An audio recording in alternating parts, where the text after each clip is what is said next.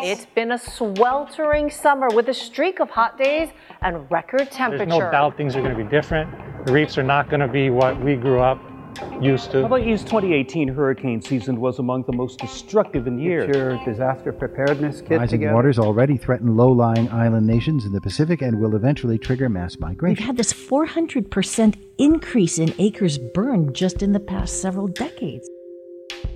This is Are We Doomed, a podcast from Honolulu Civil Beat. I am your host, Claire Caulfield, here to tackle your burning environmental questions.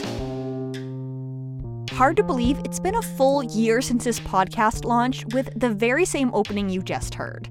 Or maybe it feels like longer than a year because a lot has happened since then. We've seen wildfires, hurricanes, record-breaking temperatures, and, of course, a global pandemic. And while this podcast has covered a lot of different topics over the past 12 months, for this final episode, we'll dive into the titular question, are we doomed? International policy is really focused on stopping climate change before it causes 2 degrees of warming. That's 2 degrees Celsius, so 35.6 degrees Fahrenheit. Not an insignificant global temperature change. There's not a particular scientific phenomenon that happens at 2 degrees. That's Jessica Hellman, a climate scientist and ecologist with the University of Minnesota's Institute on the Environment. But we do know that there are a number of processes that will be significantly stronger and more catastrophic at values higher than that, at 3 degrees or 4 degrees C. One such environmental process is the melting of permafrost. Above 2 degrees, massive amounts of ice would melt, and it wouldn't be cold enough to refreeze that same amount of ice. And the resulting sea level rise would be a really big problem for Hawaii. So those kinds of dangerous positive feedbacks and larger consequences that are harder to control and harder to adapt to, they happen with larger amounts of warming. Jessica also studies ecosystems and how modern industry and our way of life has already had devastating impacts on the natural world. So we're going to erode or sort of lose some species that aren't able to keep up, and that's going to trim the tree of life, if you will. That will have consequences for ecosystem services. It also just diminishes the diversity of life itself, over which ultimately we have stewardship responsibilities. A sweeping report from the United Nations found that wildlife populations around the globe have decreased 68% since 1970. That's 68% in just 50 years. You probably didn't know that there were 750 species of land snails here. And you probably didn't also know that probably 70% of them are already extinct. That's Robert Cowie, a research professor at the University of Hawaii with a focus on endangered species. When I asked Robert if Hawaii's unique animal and plant life was doomed, he was pretty frank. Oh, yeah. So I could be very pessimistic about the situation here. There have been 5 mass extinctions in the history of the Earth, and this is the 6th. That we're going through right now, and it's different from the others because it's caused by humans. Robert has sadly come to terms with the fact that many of the species he's studying will go extinct, and he sees the long hours spent in the forest as a kind of vigil, documenting the existence of these species while he still can. But, you know, if we don't do that kind of work, future generations will have no idea what was actually here. So we have to do that, finding out what was here so that 200 years from now, people can think, wow, that was amazing. And they can look at, you know, how it all came to be and, of course, how it all disappeared. Because I think a lot of it is going to disappear rapidly as we destroy the habitat. This is not only disastrous for Hawaii's history and culture, but it's also bad for human health. Biodiversity is really important for our survival, from food supply to safe drinking water, clean air. It's all tied to a healthy environment. And if you're feeling doomed right now, Robert did say that restoring native forests and wetlands can help save a lot of these important animals. It won't save all of them, but it will help some.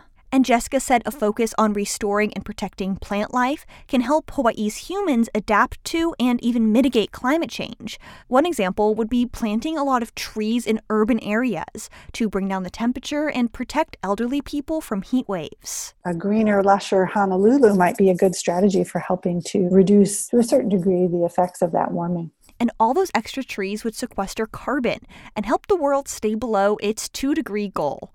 And the most interesting thing about this 2-degree goal was that it was partially set with politics in mind. So there's a political feasibility to the 2-degree target that is important as well. It's not just a scientifically determined value. Well, if we could reduce our emissions on the scale of a decade or possibly 2, we might be able to limit our warming to 2 degrees C.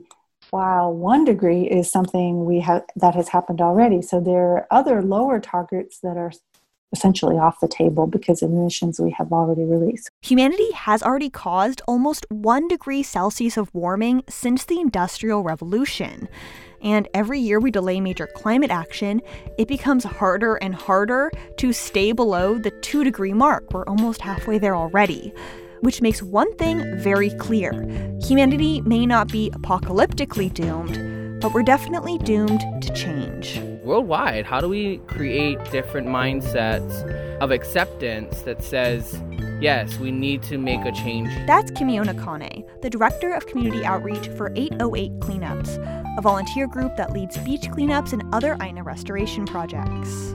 You know, balancing that economic struggle of needing to have money flowing into the economy while taking care of, you know, these environmental issues. It's not a winner-take-all type of mentality. It has to be, you know, a collective approach to making changes happen. Individual actions like going zero waste, buying an electric car, participating in a beach cleanup, can't solve the crisis of marine debris or greenhouse gas emissions. But taking those steps is kind of like being a futurist. We know that single-use plastics and a reliance on fossil fuels isn't sustainable. And I'm saying sustainable in like the most dictionary definition of the word. The status quo just isn't going to be viable for much longer. In my personal opinion, no.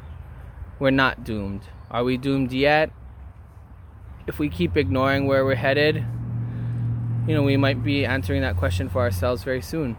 So, good luck, get involved, get educated, and then be a part of that solution. Be a part of the changes so that we don't doom ourselves in the long run.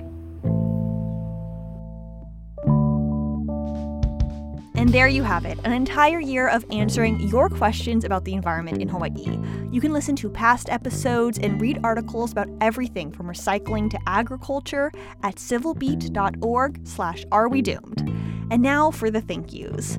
Of course, thank you to the 353 Civil Beat readers who submitted thought-provoking and relevant questions.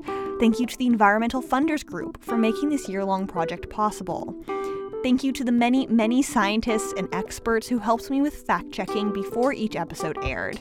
And of course, thank you to the amazing staff at Civil Beat, including our general manager, Patty Epler, and others who helped make Are We Doomed possible, including Nathan Eagle, April Estrelong, Ku'u Kuenoy, Blaze Lovell, Yu Hyun Jung, Landis Cole, Rico Chang, and Rachel Zalucky. As always, Jessica Terrell is my amazing editor. Thank you, Jess.